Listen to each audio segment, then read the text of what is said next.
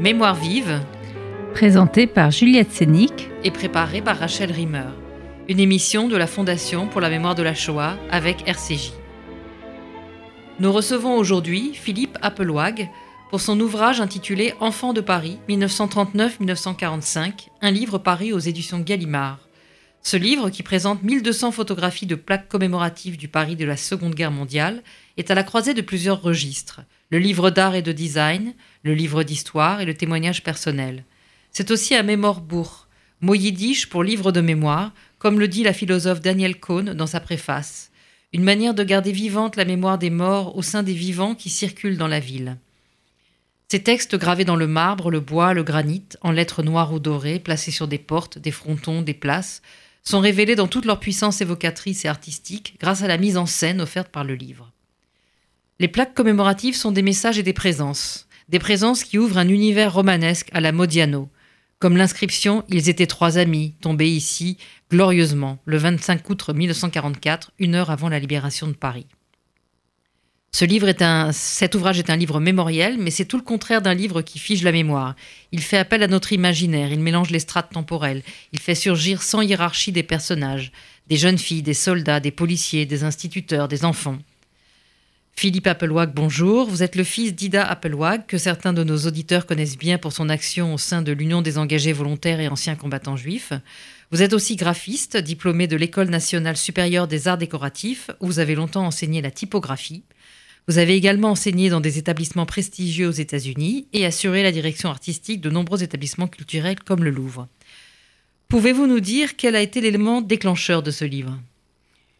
Déjà, l'histoire de ma famille, le fait que ma mère, dont vous avez euh, parlé, en 2004 a eu l'idée de faire euh, poser une plaque commémorative à Châteaumillan, c'est-à-dire une commune euh, qui se trouve dans le département du Cher, entre Bourges et Châteauroux, là même où elle a été enfant caché avec ses parents, donc avec mes grands-parents et ses deux frères. Mais auparavant, lorsque j'étais aux États-Unis, j'ai eu la chance de croiser une artiste qui s'appelle Maya Lin, qui a, euh, entre autres, euh, créé le mémorial euh, en mémoire aux vétérans du Vietnam qui se trouve à Washington et qu'on appelle The Wall, un endroit où de très nombreux Américains viennent se recueillir. Et sur ce mémorial, qui est vraiment la première œuvre contemporaine pour un monument aux morts, eh bien, il y a le nom de tous les vétérans du Vietnam les uns à côté des autres. Et cette écriture dans la pierre m'a fait prendre conscience qu'on pouvait euh, honorer euh, les disparus par euh, la mention de leur nom d'une façon purement typographique. Et puis après, il y a eu septembre 2001, et là, il y avait d'autres formes plus éphémères, à savoir des papiers collés partout dans la ville pour retrouver la trace des gens qui étaient morts pendant l'attentat à New York. Et c'était des, feuilles éparpillées. C'était une sorte aussi presque d'installation d'art contemporain au sein même du, paysage urbain. C'était bouleversant de voir tous ces papiers. Et puis à chaque fois que je revenais à Paris, ben, je levais les yeux sur les murs et je regardais euh, ce qu'il y avait, et entre autres, euh, ces plaques commémoratives qui sont euh, scellées sur les murs et qui passent souvent pour inaperçues, c'est-à-dire qu'on est, des fois arrêté par euh, ces messages comme ça du passé et qui finalement hantent le présent. Et de fil en aiguille, euh, j'ai eu l'idée à plusieurs reprises de commencer à les photographier, à les répertorier. J'ai commencé, j'ai arrêté, j'ai repris et puis il y a cinq ans, je l'ai vraiment mis au planning de mon atelier et nous avons avec mon équipe euh, donc enquêté pour retrouver toutes ces plaques, les répertorier et les photographier et après en faire un livre. Et elles sont toutes répertoriées en fait ces plaques? Toutes ces plaques individuelles, oui. Euh, je pense qu'on est proche de l'exhaustivité. Il n'est pas impossible que certaines nous aient échappé, puisque euh, on sait euh, que des plaques ont disparu. D'ailleurs, celles dont nous avons retrouvé la trace, nous avons pu, à la fin du livre, indiquer ce qu'il y avait sur ces plaques et où elles se trouvent, où elles se trouvaient. Mais certaines continuent à être scellées aujourd'hui, et puis peut-être d'autres. Ben, nous ont échappé parce qu'on trouve des plaques non seulement dans la rue, mais aussi à l'intérieur d'établissements publics comme des commissariats de police, des écoles, des hôpitaux, etc. Alors, pourquoi ce titre Enfant de Paris? Eh bien, je voulais surtout un titre qui ait une résonance poétique et certainement pas un titre qui fasse, euh, qui soit académique et qui fasse appel à, vraiment à l'idée que ce livre puisse être un livre d'histoire. C'est un livre vraiment d'art et la référence poétique, c'était tout simplement celle par rapport aux Enfants du Paradis, ce film que Marcel Carnet a réalisé, tourné pendant l'occupation et dont l'intrigue se déroule dans la capitale. Et puis enfin, bon, il y avait aussi d'autres jeux de mots comme euh, euh, l'expression républicaine, enfant de la patrie, donc enfant de paradis, enfant de la patrie, enfant de Paris. Enfin, il faut savoir que de très nombreuses plaques évoquent des gens jeunes, voire très jeunes, des lycéens, qui sont morts au moment de la libération de Paris. Et puis, pour terminer, d'ailleurs le, livre se conclut autour de ça, c'est aussi un hommage aux enfants juifs euh, qui ont été euh, arrêtés, déportés, disons, à Paris. il y a quand même bah plus de 6000 enfants qui sont disparus. Oui, et d'ailleurs il y a un enjeu en fait euh, historiographique autour de ces plaques, parce que certaines ont été reformulées dans les années 2000. Euh, et donc c'est intéressant de voir aussi parfois, euh, de comparer en fait euh, d'anciennes plaques parce que se juxtapose dans, dans le paysage parisien d'anciennes plaques avec l'ancienne fabrication. Il y a d'une part la fabrication et d'autre part le texte. Oui, le vocabulaire, le propos. Il y, a l'histoire de la vie des plaques en fait. Ces plaques ont une vie, sont, sont des éléments, sont des, comment dire, sont des traces de vie. Même si effectivement la plupart d'entre elles évoquent euh, des, actes tragiques, euh, il n'en demeure pas moins vrai qu'elles sont euh, présentes pour évoquer la vie de, personnes et que leur existence eh bien, peut être formulée d'une façon différente au fil du temps et des années passent. C'est vrai qu'il y a un vocabulaire qui n'est plus employé. Il y a d'autres mots qui apparaissent.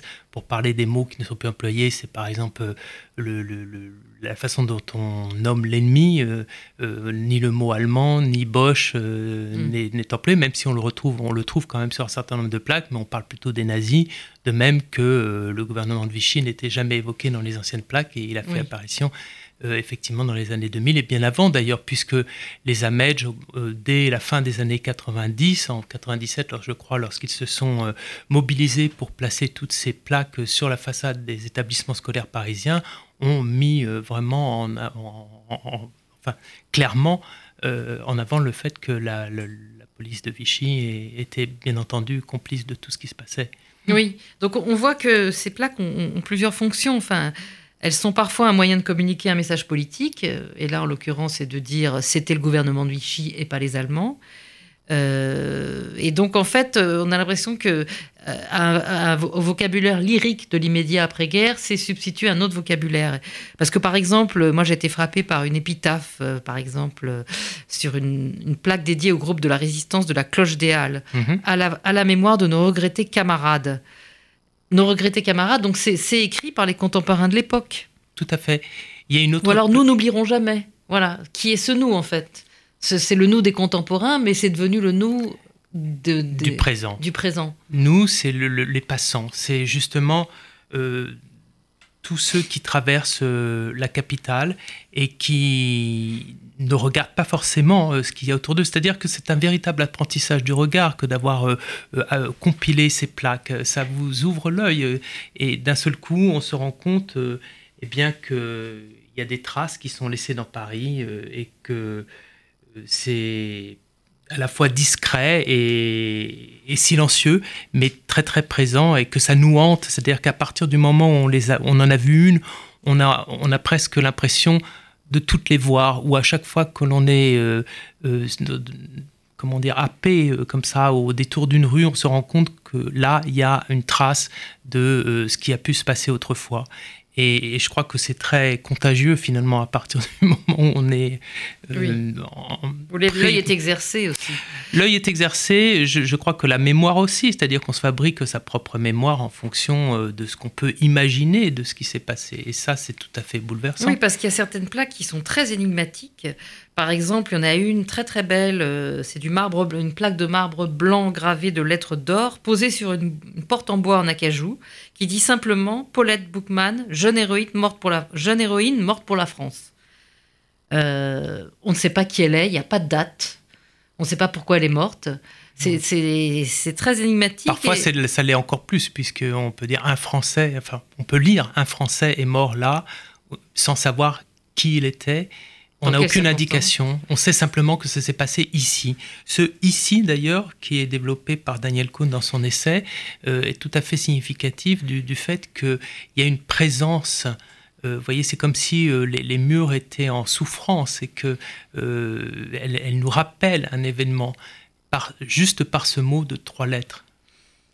Euh, et, donc, en fait, vous avez choisi, est-ce que c'est pour ça que vous avez choisi de laisser parler les plaques seules dans l'ouvrage et de ne pas surcharger le livre d'explications historiques, en fait? Très certainement, parce que je ne voulais en aucun cas faire un livre académique et certainement pas non plus faire de distinction entre des gens célèbres dont le nom est répété parfois sur plusieurs plaques, et puis d'autres euh, qui sont anonymes. Je pense que euh, ceux qui liront le livre et le consulteront S'ils ont envie d'en savoir plus, il y a tout à fait aujourd'hui des moyens de, par euh, euh, Internet de connaître euh, la vie de ces gens-là.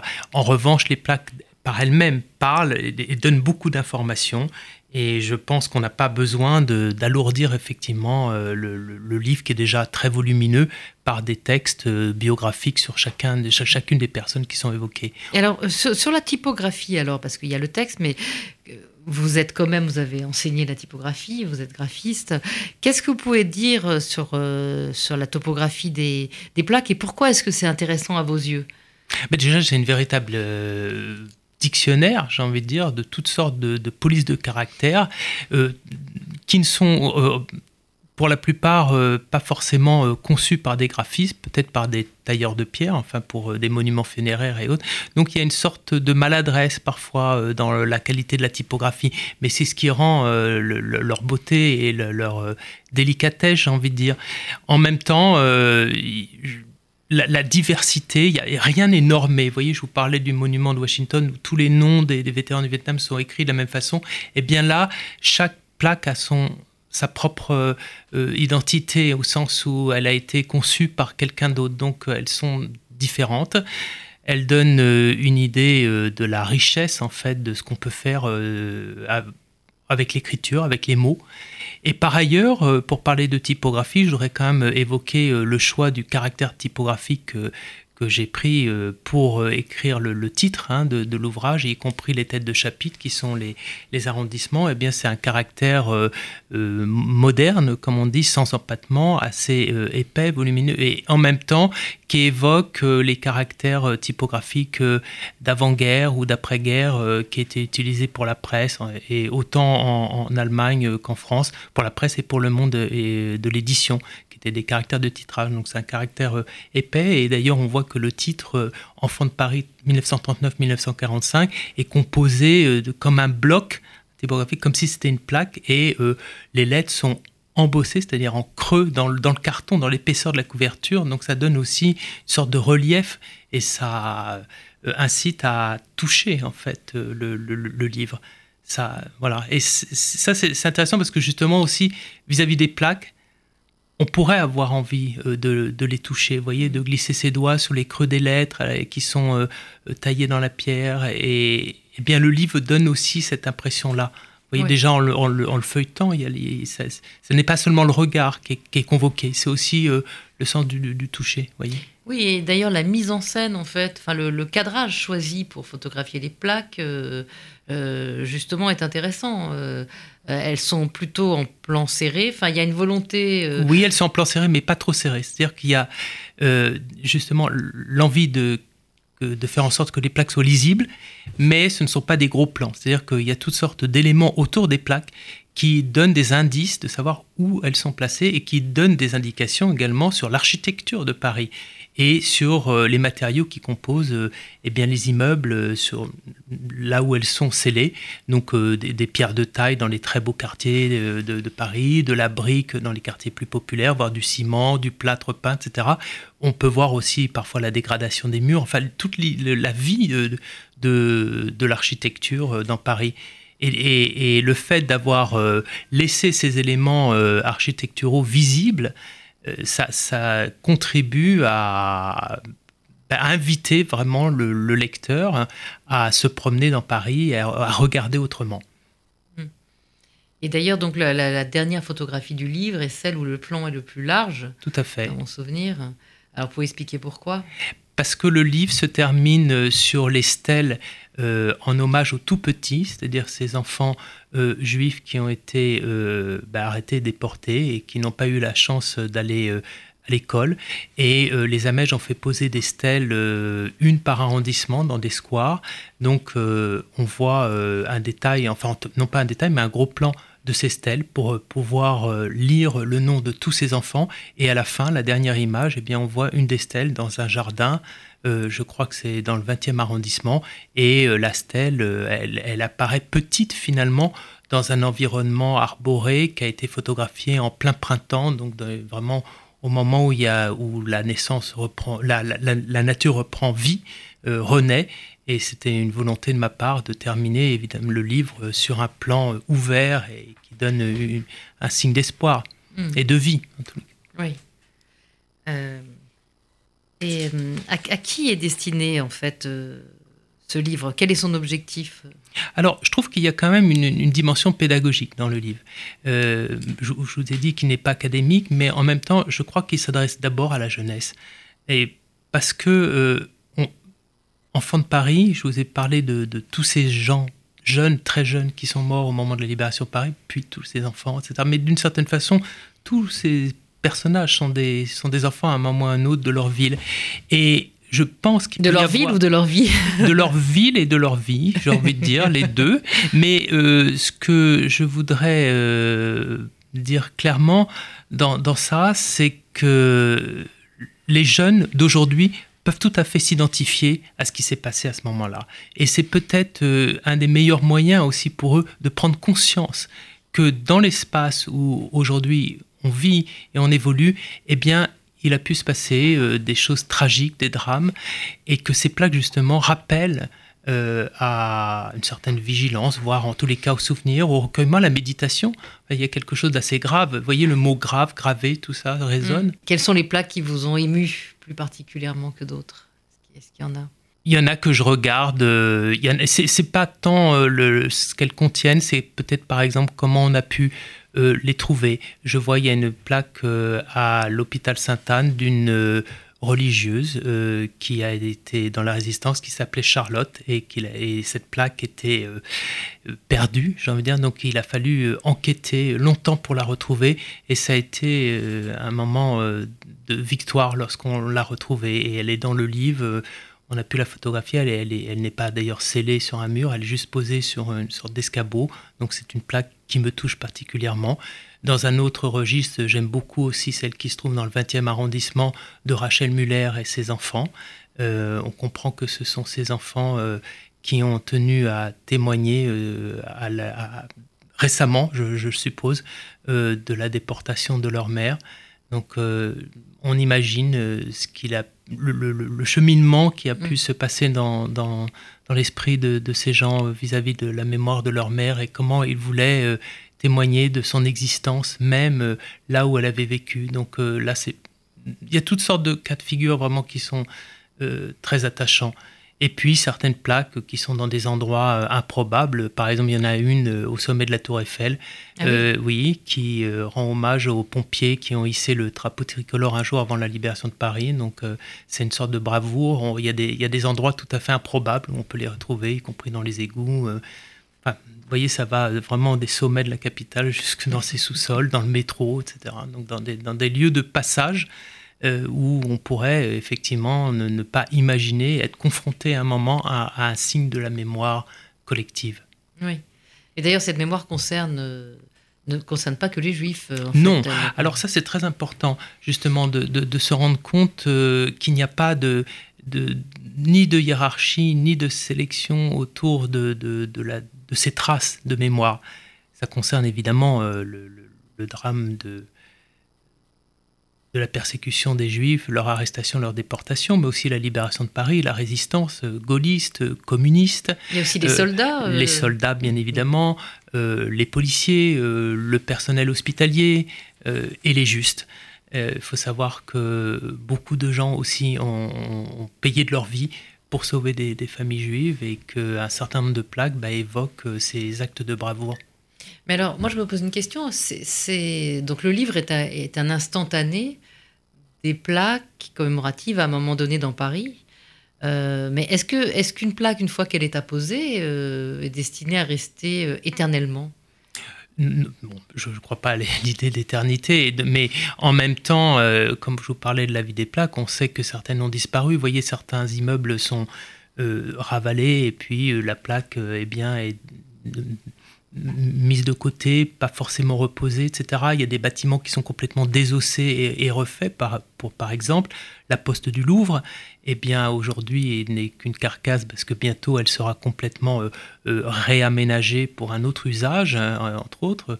Et euh, nous savions, avec mon équipe, qu'il y avait plusieurs plaques donc, à l'intérieur de ce bâtiment et nous les avons cherchés, retrouvés, actuellement entreposés dans des dépôts à Nanterre, à Issy-les-Moulineaux. Donc euh, c'était aussi fascinant, vous voyez, d'aller à, la, quête de, ces plaques qui, étaient, euh, qui existent et qui étaient garées. De, la même façon, on trouve des plaques euh, que des gens ont, conservées dans des bureaux et, il a fallu vraiment remonter à la, source de où se trouvait la plaque, où elle a été gardée, posée, quand elles ont été évidemment euh, démontés ou pour différentes raisons. Comme je dis, il y a pas également des bâtiments qui ont été euh, détruits, donc euh, les plaques sont parties ou alors elles ont été reposées après. C'est le cas pour un certain nombre d'entre elles. Tout à fait fascinant. Et puis le commissariat de police du 4e arrondissement a déménagé. Il était autrefois dans la mairie du 4e. Maintenant, il se trouve près du port de l'Arsenal. Alors la plaque a été déplacée. C'est une plaque d'ailleurs magnifique, multicolore et